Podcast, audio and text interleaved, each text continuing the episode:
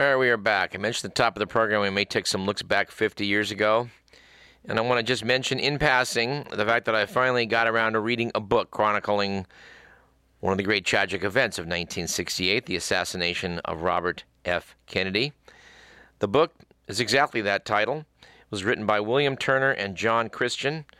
This reminds me of the fact that 15 years ago, in June, Mr. Millen and I traveled down to Los Angeles to take part in a conference that was looking back at what was then the 35th anniversary of RFK's murder.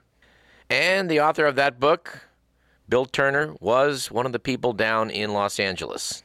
There is a new book out on this topic by Lisa Pease. Mr. Millen and I joined Lisa Pease in getting into the Ambassador Hotel, the scene of the crime. It has since been torn down. And I did note with some sadness that uh, Bill Turner left us last year. This is a book I've been meaning to read for some time, and uh, well, I was very impressed at how well written it is.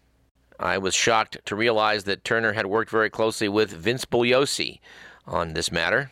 In fact, in fact, Bugliosi was originally uh, tasked with writing the book, and he deferred to John Christian and Bill Turner in, in his stead. We talked to Vince Bugliosi, I think, three times in this program, and I think we had an equal number of visits with Bill Turner.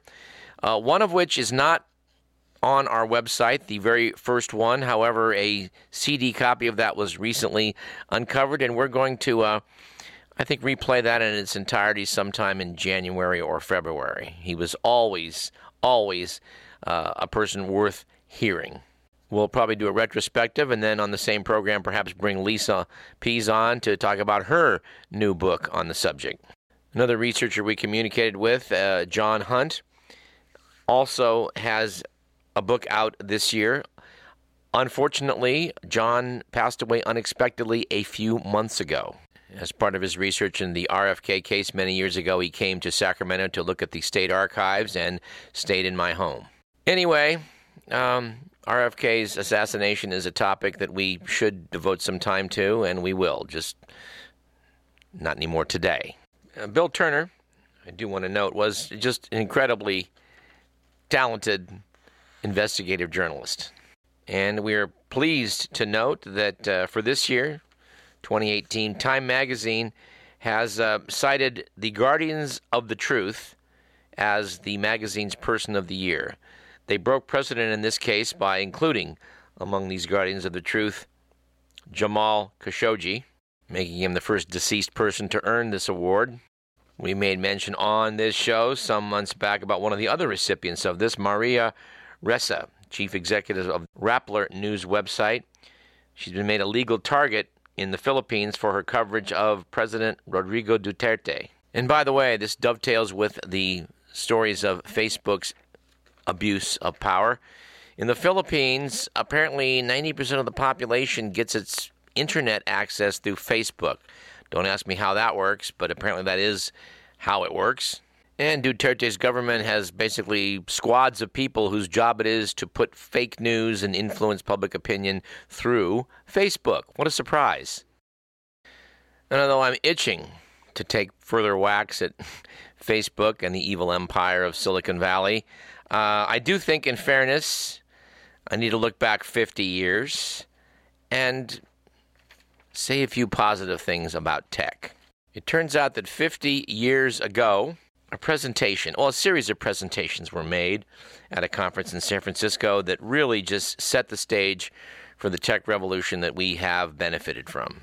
To quote from an article by Levi Sumagaysay, Long before PCs and the web became ubiquitous, Doug Engelbart stood up at a computing conference at San Francisco's Civic Auditorium for a revolutionary demo.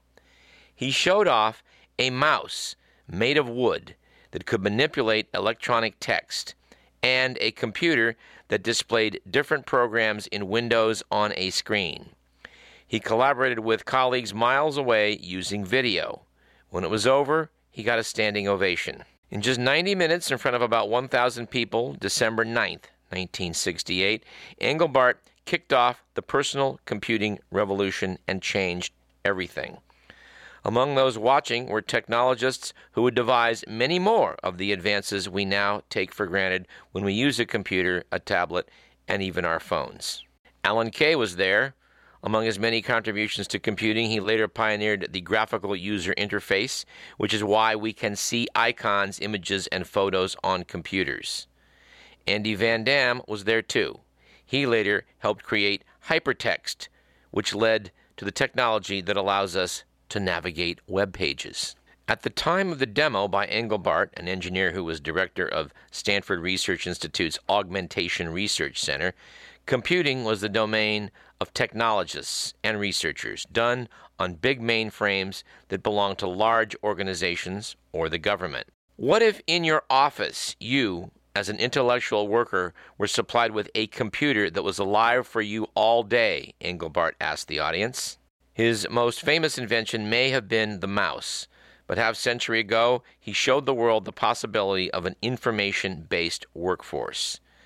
Said author and journalist Steven Levy, it was the mother of all demos. One of the creators of Siri, Apple's virtual assistant, Adam Cheyer, said, You can argue that Engelbart was the most influential computer scientist ever. Earlier this month, Cheyer and other tech pioneers such as Tim Berners Lee and Vint Cerf, who are known as the inventors of the World Wide Web, and the father of the Internet, respectively, gathered at the Computer History Museum in Mountain View to celebrate the golden anniversary of Engelbart's demo. One of our correspondents has made numerous visits to the Computer History Museum over in Mountain View and try and make a visit ourselves in the weeks to come and, and update this 50 year anniversary.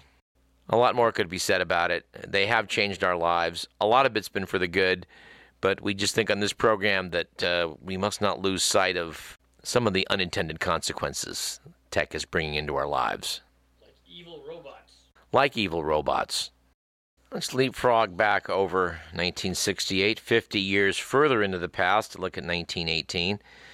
It was noted for Veterans Day in November that this was indeed the, the centennial of the armistice of World War I.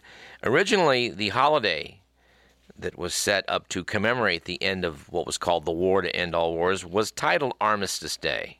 Unfortunately, after World War II and the Korean War, Congress changed the holiday to Veterans Day in order to honor all American veterans. But not everybody agreed with the name change. World War II veteran Kurt Vonnegut said, Armistice Day was sacred. Veterans Day is not. The anti war group Veterans for Peace holds regular Reclaim Armistice Days events on November 11th, arguing that the day was originally meant to celebrate peace, not militarism. Spokesman Rory Fanning, a veteran of the Afghanistan War, who became a conscientious objector, said Armistice Day was a hallowed anniversary because it was supposed to protect future lives from future wars. Veterans Day instead celebrates heroes, in quotes, and encourages others to dream of playing the hero themselves, covering themselves in valor.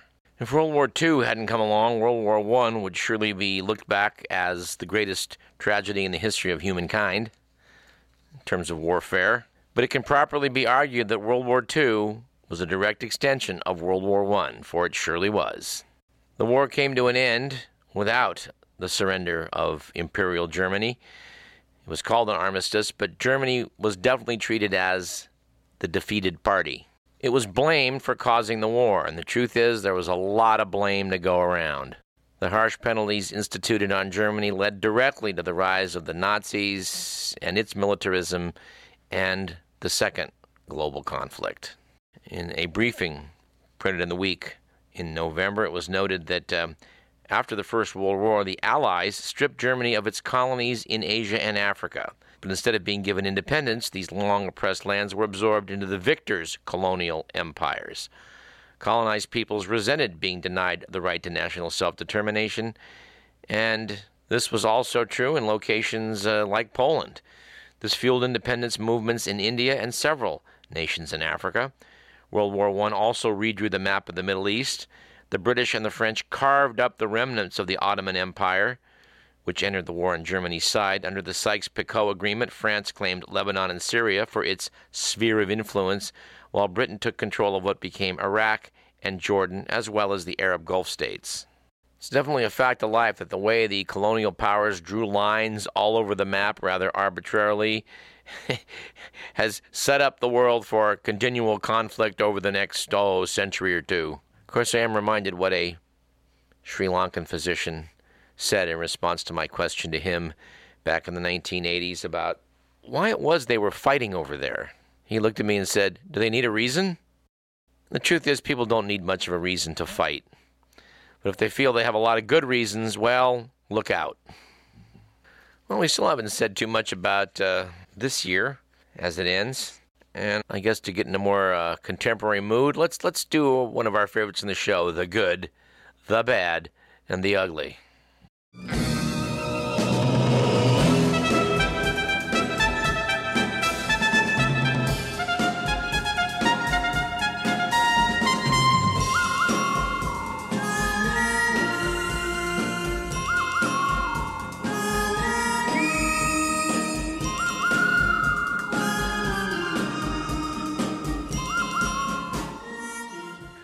According to the Week magazine, it was a good week a couple weeks back for a modern version of Smellovision.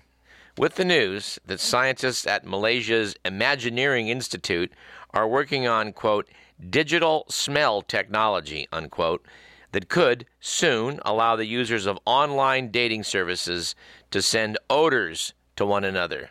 Now, I have to admit, when I read this, the idea of being able to send smells across the distance was intriguing, but the idea of using it in a dating service didn't really strike me as you know the first potential use for it. Oh my goodness, is that Chanel number five you're wearing? Mr. Millen envisions this as having greater use in, say, a cooking program. Boy, that smells like some good gumbo. It was, on the other hand, last week a bad week for robots with the news that a robot at an Amazon fulfillment center accidentally punctured a can of bear repellent. Boy, speaking of smell-o-vision. And as you might imagine, this unleashed a wave of eye and lung searing concentrated capsaicin that sent dozens of flesh and blood employees to the emergency room. Of course, knowing the tech people, they're going to conclude, well, we just needed more robots, that's all. And it was an ugly week last week for nervous flyers after Delta Airlines announced a ban on passengers bringing emotional support animals on flights longer than eight hours. Delta had noted that it's experienced an 84% rise in unpleasant incidences involving support animals, including urination, defecation, biting, and even a widely reported attack by a 70 pound dog. Well, Mr. Miller, since we're still in the holiday season, why don't you just bring back an excerpt of the Barking Dog's Christmas?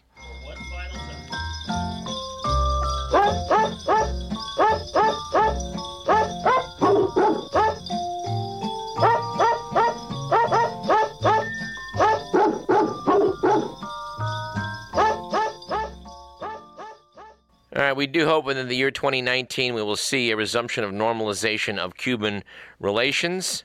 Sadly, our embassy in Havana has pretty much been closed in the wake of the health problems experienced by people posted there. Um, it's quite unclear what's going on.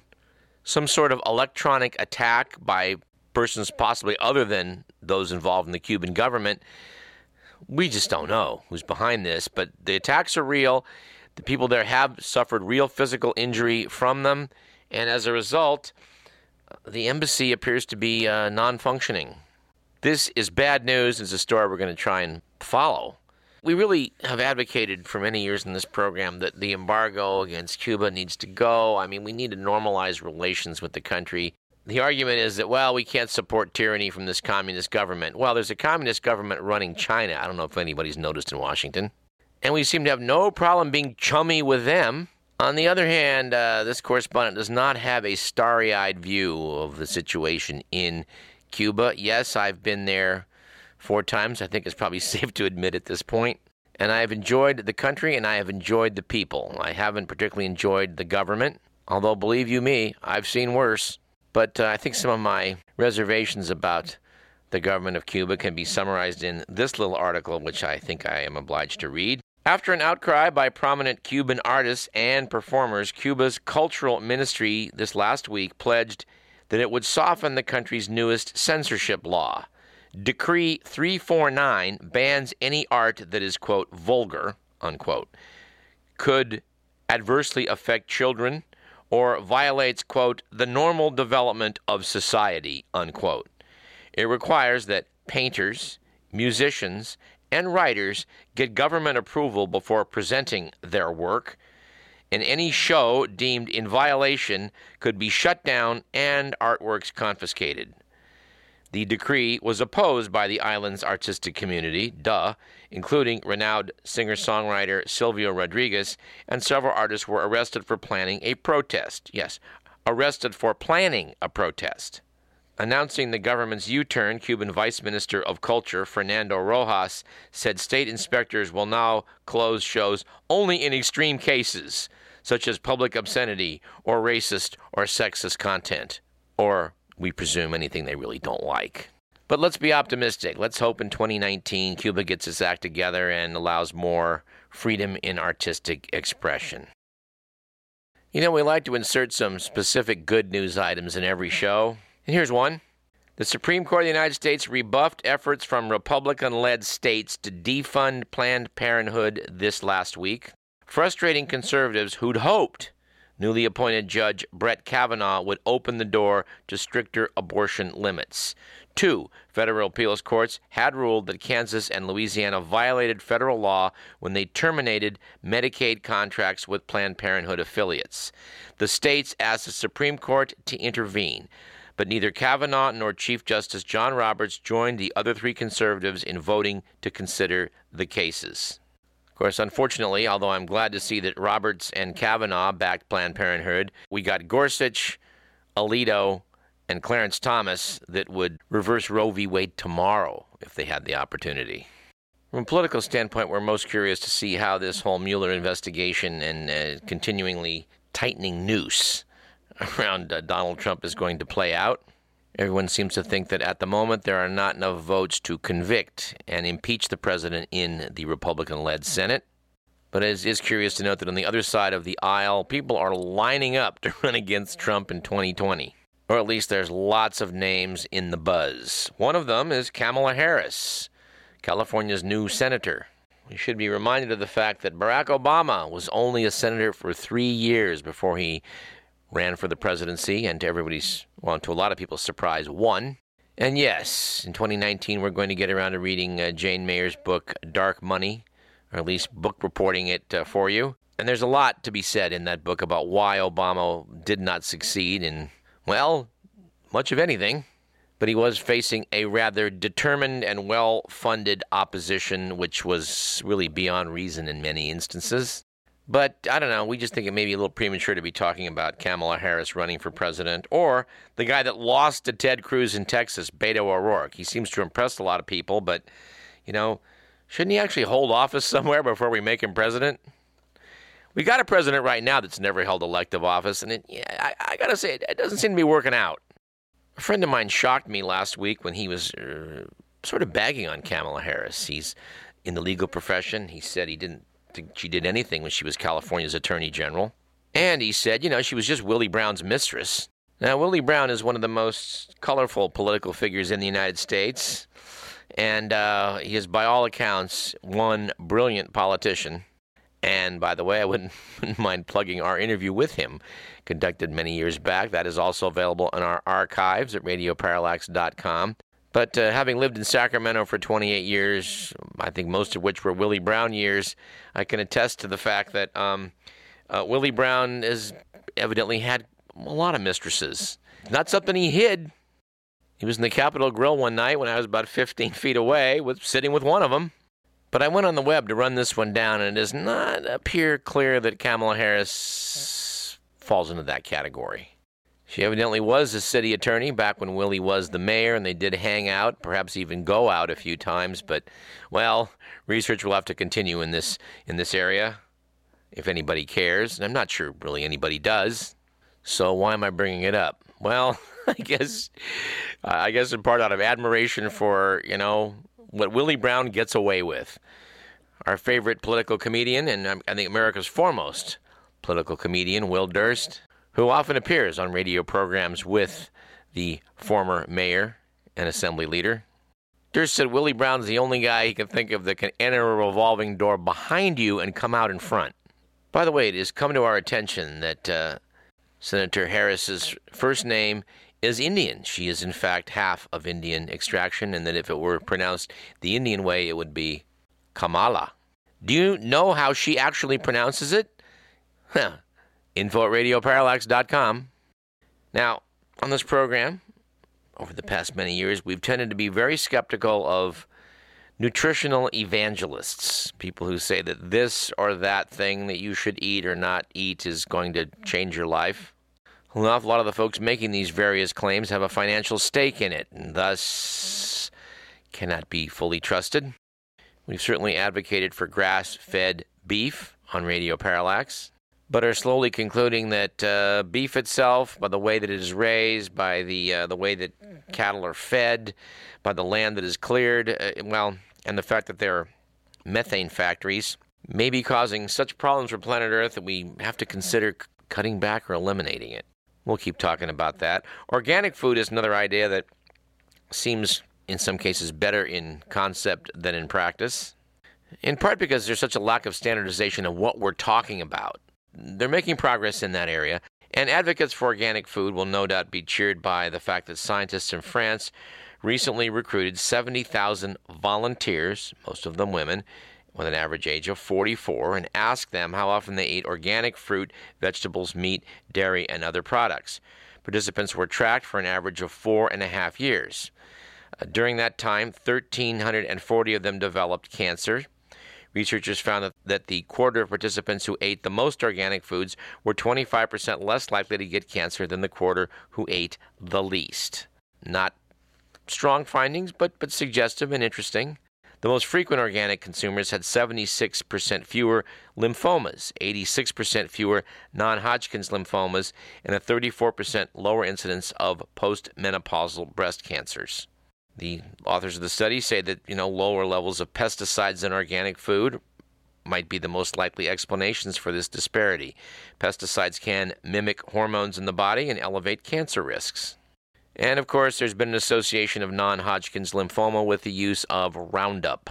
And Monsanto's Roundup Ready corn and other products uh, that are out there, something we have railed against uh, in the past and will continue to do in the future. This is a really bad idea. And here during the holiday season, everybody's undoubtedly been stuffing their face. That's what we do, isn't it? So as we wrap up today, let's let's throw in another food item. This comes from the last word section of New Scientist. Somebody posed this question I like hard boiled eggs. When I peel one, the shell and underlying membrane sometimes separate cleanly, leaving a perfectly smooth white egg. At other times, the shell, membrane, and first layer of the albumin all stick together and impossible to separate, so I end up with a pitted mess. Why the difference? Among these several responses were these. The reason some eggs are difficult to peel is because they are too fresh. The shells of such eggs are always difficult to remove cleanly. Those, a few days older, are much easier. This is all down to how the chemistry of the albumin or egg white changes over time. This is also why, if you ever try to make meringue with fresh egg whites, they won't easily whisk up, become thick. Use older egg whites for them. Another response was This only happens with very fresh eggs. It's the same whether the egg is hard or soft boiled. The albumin of fresh eggs is more acidic, and this makes it stick to the inner shell membrane more strongly. Fresh egg white has a pH between 7.6 and 7.9 and a cloudy appearance due to the presence of dissolved CO2, which is a weak acid. As the eggs age, the outer shell coating slowly wears off and the egg becomes more porous. The CO2 dissipates and the pH increases to about 9.2. At this point, the inner membrane doesn't stick so much to the albumin. Well, now you know.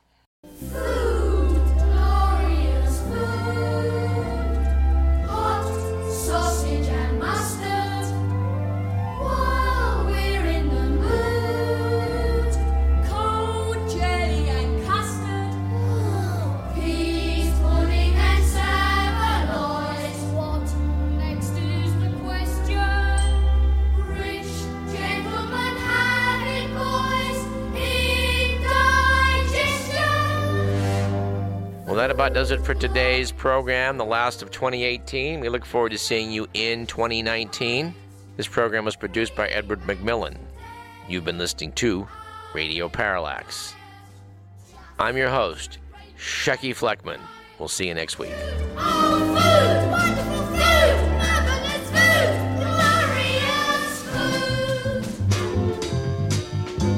Hi, this is James Brown, soul brother number one, always fighting.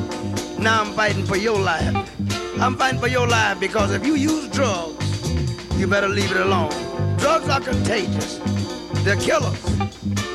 Every drug is a killer. Stay away from drugs. Drugs will take your life away. And if you want to live, stay away from drugs because they are super bad, super bad, super bad, super bad, super bad.